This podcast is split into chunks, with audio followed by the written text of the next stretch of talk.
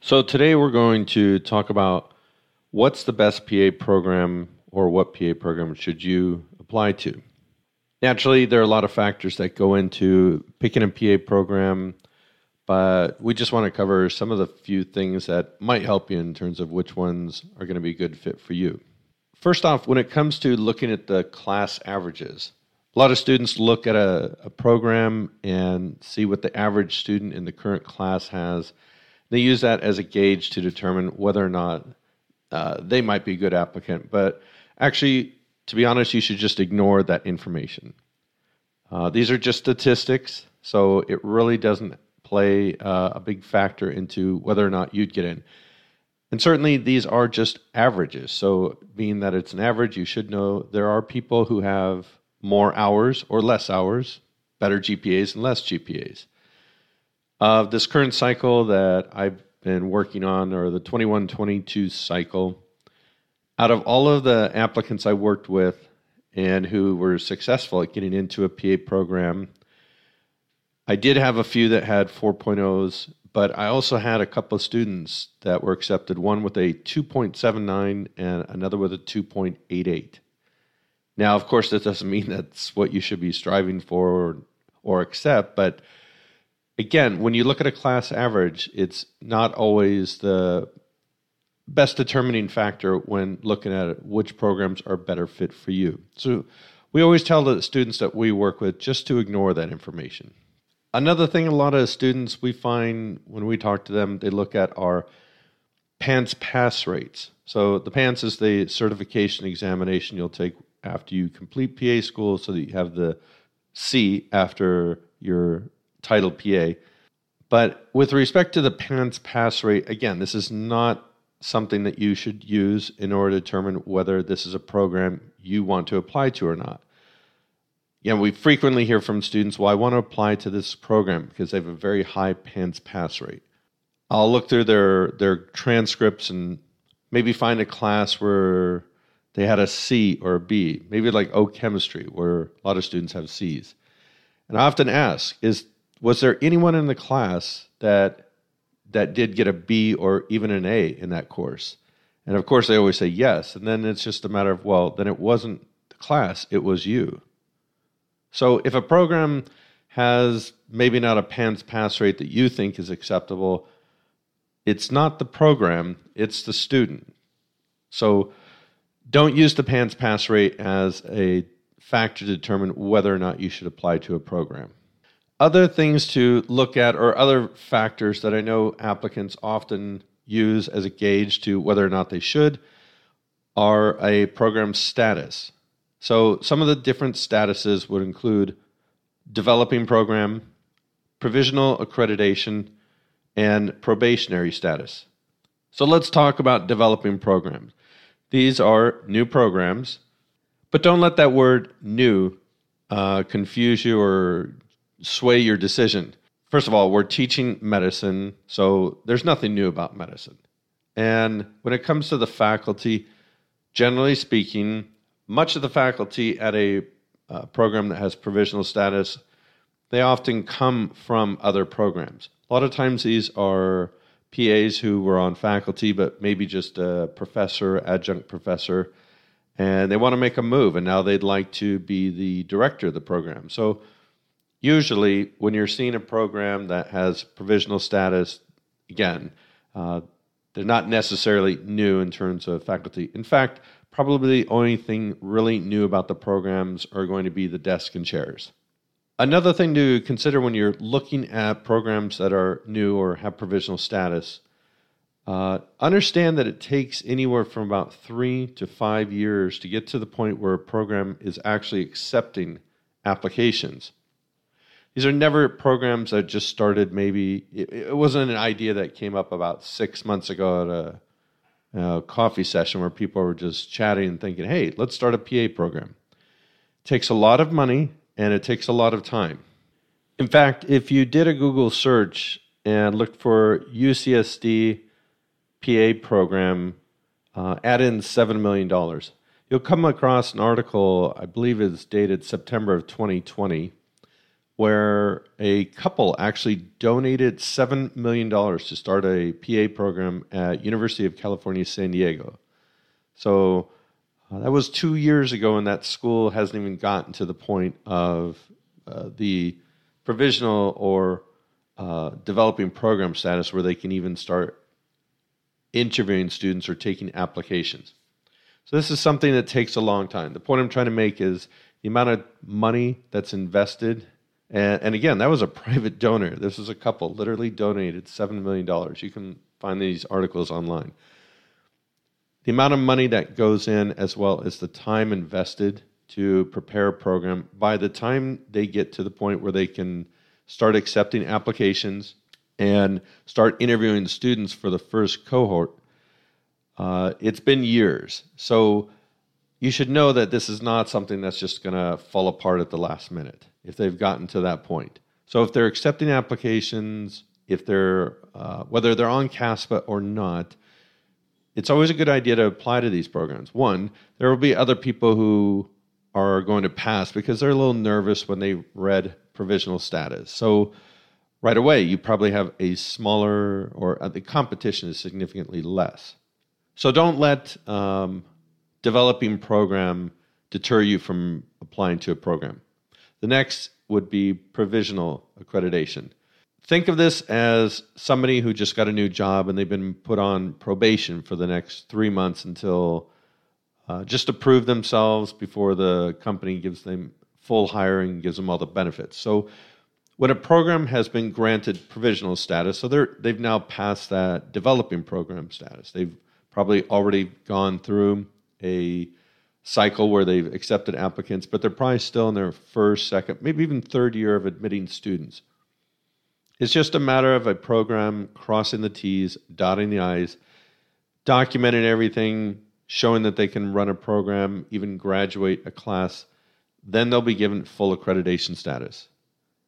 But no program starts off with full accreditation. So if you read provisional, don't think that there's something wrong with the program. But again, well, there will be many candidates who will pass on programs like that, thinking they don't want to apply because they think the school is too new or they're just concerned about that, that word provisional, as possibly the school may lose their accreditation even if it is provisional. Know this that any school that does start a class, regardless of what happens to their accreditation status, that class will graduate they will be able to sit for the PANCE, they'll be certified. And if for some unbelievable reason uh, a school actually did lose an accreditation and then close their doors, those PAs would still go on to practice. So once you've been seated in a class, you will end up taking the board, provided that you do graduate, of course. But you still will be able to take the boards regardless of whatever status happens to that program. So if you read that a school has provisional status, don't let it deter you. As I said before, there will probably be fewer candidates applying, so you have less competition in programs that have provisional status. Last, we'll talk about probationary status, which is something you might find quite a bit of these days. And for the most part, it really has a lot to do with the pandemic. The accreditation board stipulates the number of clinical rotation sites that each program must have for their students.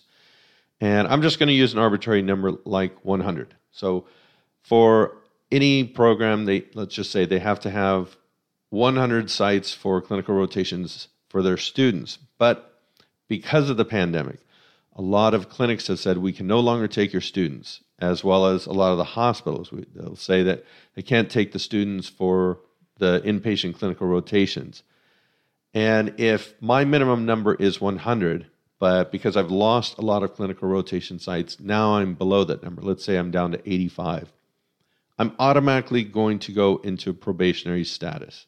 However, this is really nothing different than driving your car around and you have the little light telling you that you're on, you know, you're close to empty in terms of gas.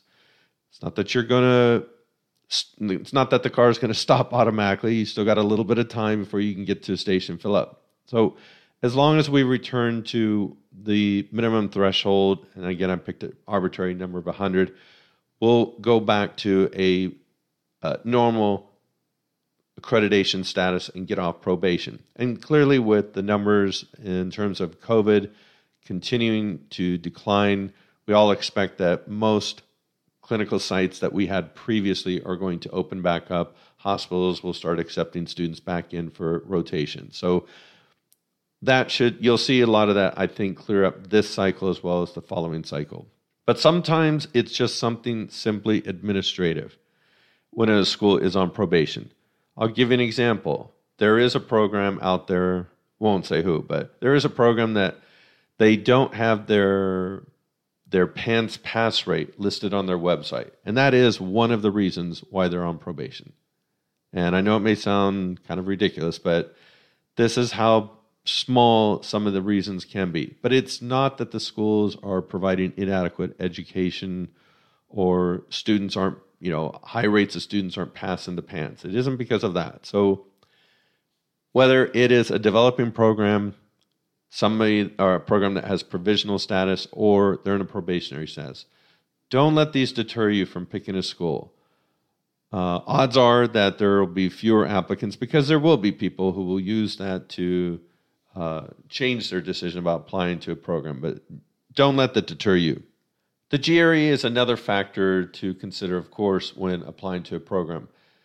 And I'll just say that more and more programs are beginning to drop this from their requirements. Now, a lot of it did have to do with COVID, so we'll see if this holds as uh, COVID seems to die down. If, if, if, in fact, it does more or less uh, go away from our, well, it's not going to go away, but let's see if it gets to the point where you know life has returned to mostly normal. So, for now, many of the programs are not requiring the GRE.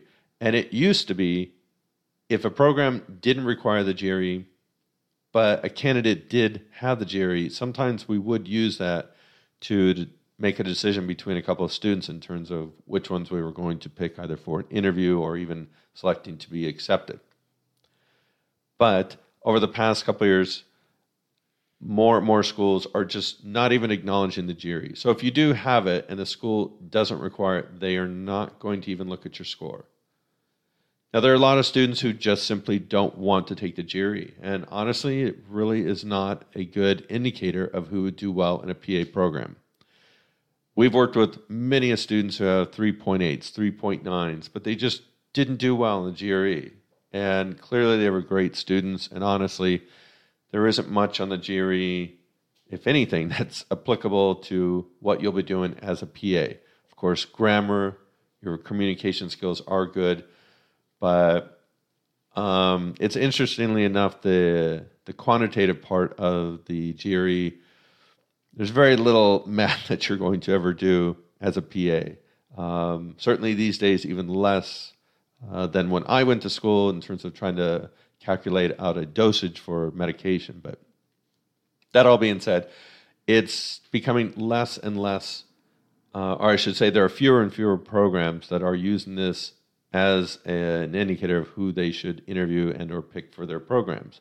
So if you've decided you're just not going to take it, there are lots of programs that do not require the GRE. As I said earlier, they're going to be, it seems to be a trend where we expect more and more to eliminate this from their prerequisites. During this current cycle, uh, 2021 slash 22, of the right now, I think uh, there were 193 students that I worked with that have been accepted, and of those students, at least half of them did not have the GRE.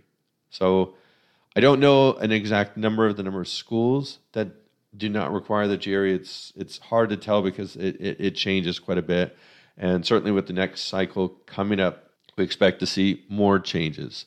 We're all hoping that at some point they'll just eliminate it, but for now, just know that if it's not required, they, they're not even going to look at your score if you do have it. On the other hand, if you do have the GRE or if you have taken it, um, the score you're you're trying to aim for is around a 300. I will say that this last cycle, many of the schools that were still using the GRE, they're looking for a quantitative number that's in the around the 50th percentile, which is probably about a 152, 153. So if you're over 300 and you're if you're over 300 with a total GRE score and your quantitative is at, at or above the 50th percentile, you have a good GRE score. Just know that it's not, um, it isn't a factor of getting a higher score that makes you a better candidate, by the way. Once you meet that threshold of over 300, hopefully you've hit the 50th percentile in the quantitative number. That's really all that you're going to need. So don't worry about if if you're not in the if you're not 310 318 don't go back and try to take the GRE thinking you know let me get a higher score. There are better things you can do to spend your time such as volunteering shadowing of course your patient care hours maybe even taking an additional science class. But the GRE is not a big factor when it comes to deciding who's going to be picked for an interview or even admitted into the program. Other factors that come into play with respect to selecting a school, of course, have to do geographics. Right off the bat, you should be looking at programs that are in your state or at least nearby. It isn't to say that you can't apply to programs in other states or even if they're far away. However, your best chances are going to be from the programs nearest you or in your state, providing, of course, you do meet the prerequisites. You probably have heard things such as healthcare disparities, uh, lack of access to healthcare, and other phrases such as this. But when you think of that, bear in mind that when a PA program is training a student or teaching a student, we're, we're trying to, ideally, we'd like that student to practice in our state because everywhere we're all dealing with shortages in healthcare. So if you're from Florida, but you'd rather go to school in California, I'm not saying that you can't. You can certainly apply to schools in California, but a lot of schools are going to look at it as like, well, if you're from Florida, you're probably not going to stay here in California. You're probably going to go right back to Florida. And it certainly isn't just Florida, California thing. It, it goes all across the country. There are certain schools that if you're not from the area, you have a very slim chance of getting into those programs. For example, Nevada. If you're coming from the East Coast and you want to apply to the schools in Nevada, there's a very low chance, unless you have a very solid relationship with Nevada, you have family there or you grew up there. But I'm just using that as one example. Again, I'm not trying to tell you that you can't apply to programs that are not in your state or nearby. But there are a lot of factors schools take into account. Now, if you're working with us, if you decide to work with our group, we will, of course, help you pick out the right schools for you. And that comes from just knowing more about you, your background, your grades, the work that you've done, the hours. There's a lot of factors that go into picking a school. Just know that it is not one thing when it comes to a program picking an applicant for an interview. I often hear from a student saying, Well, I want to apply to this program because they take a more holistic approach towards the student. I just want you to know that we they all do. All the programs take a holistic approach. They just may not have said it on their website. So don't take everything that's on a website as gospel or something that's not on a website as an indication that this is not a focus of a PA program. Every program looks at every aspect of the student, whether it's your letters of recommendation, again, your volunteer hours, your shadowing, number of hours in patient care that you have, what type of patient care hours you have, and more. So um, just know they're all looking at you from all aspects in your application. It's not just one thing about the application. So let's bring up uh, prerequisites. Unfortunately, every year we see a number of applications that just don't meet the prerequisites.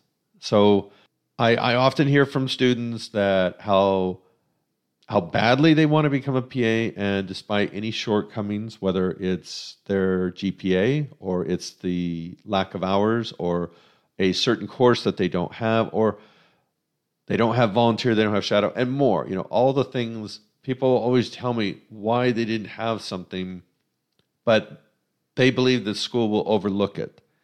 And I, I, I hope people understand that it just is not the case. You need to know that every PA program is receiving thousands of applications per cycle.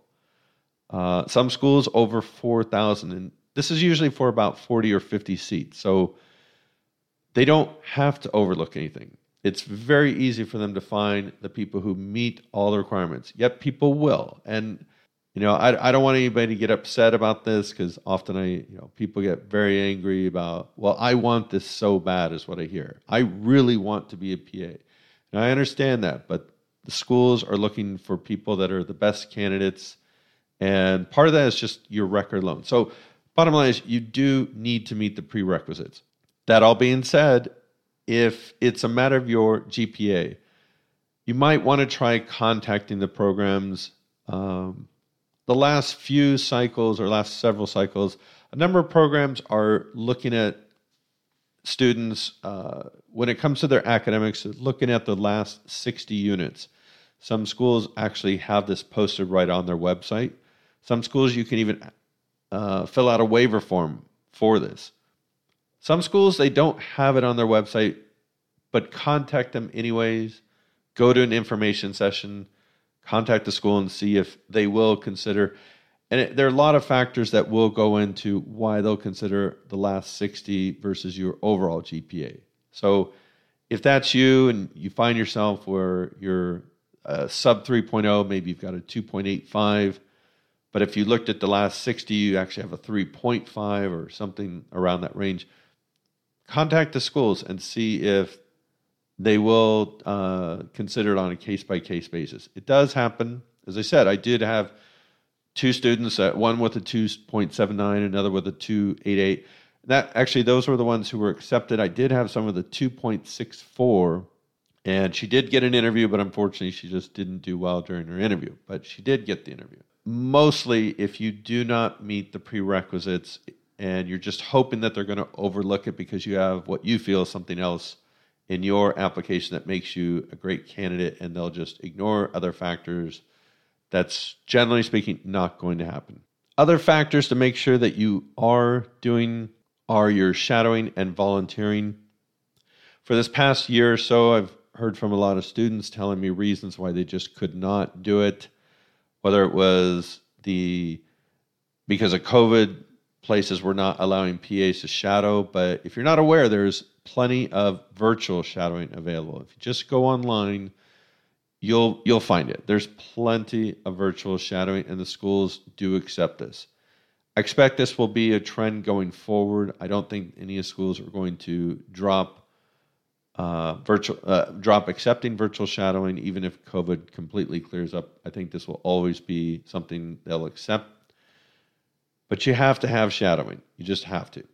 Volunteering Again, we know there are limitations to this because of COVID, but there were actually several shadowing opportunities that were created because of COVID. For example, if you had contacted your local county health department and asked a volunteer to do COVID testing or COVID screening, this was probably the number one source of volunteer hours for at least all of our applicants last cycle or this current cycle. So, but there are many just redcross.org if you put in your zip code you'll find plenty of shadowing opportunities all right plenty of volunteering opportunities.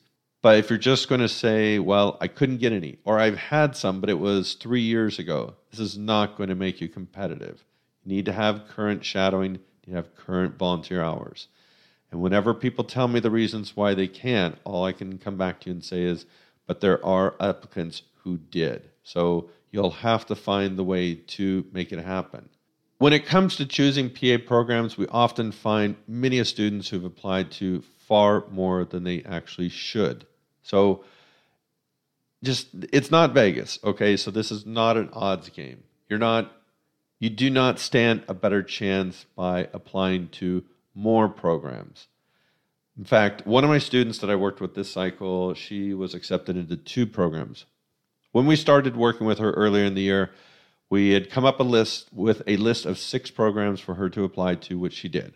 And she was accepted into two of those programs. But later, she actually told me that she applied to more than 20 programs. And she did say that she didn't really believe when I told her she only needed to apply to six. Uh, but the fact was, the two programs she was accepted to came from the list of six that we, we helped her create. And she never actually even heard from any of the other ones that she did apply to. You either have a strong application or you don't. So it's not going to be a factor of, well, I didn't apply to enough. Maybe if I applied to 10 more, five more programs, I would have gotten in. It's not that way. You just, again, you either have a good application, which remember, you know, it is a lot of factors. So it's the GPA, it's your patient care experience hours, your shadowing, your volunteer. Uh, if they require the GRE, it's uh, Casper test if it's required. Uh, it's and of course your personal statement. So it isn't just a number. It's not I need to apply to 10, 15, 20 programs. And we hear some outrageous numbers, more than 30. And unfortunately, sometimes these people don't even get a single interview and they left wondering why. It's just not having a strong application. Now, on the other hand, we do have students who have amazing applications. We have a student recently we are talking to. Uh, she has a GPA of 3.75. She had over 15,000 hours as an EMT. She actually had all the right letters of recommendation. She had shadowing volunteers. She had everything didn't even get one single interview during this current cycle. And it was simply because of her personal statement. Remember, you, you got to have a strong application just to get the interview. It's not a it's not a question of how many programs you apply to. I hope some of this helps when it comes to deciding which programs you're going to be applying to, but certainly if you'd like some extra help, contact us here at PA Mentor. You can always sign up for the free consultation where we can set up a meeting between you and one of our physician assistant mentors. We'll talk to you about our services and what we can do to make sure that you're a competitive candidate.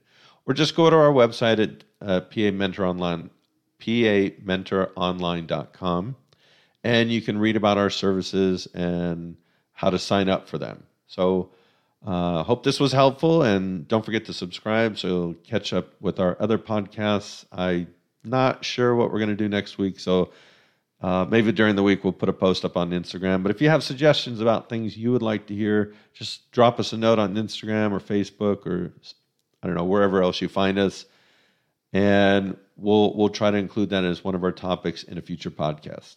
Again, thank you for listening.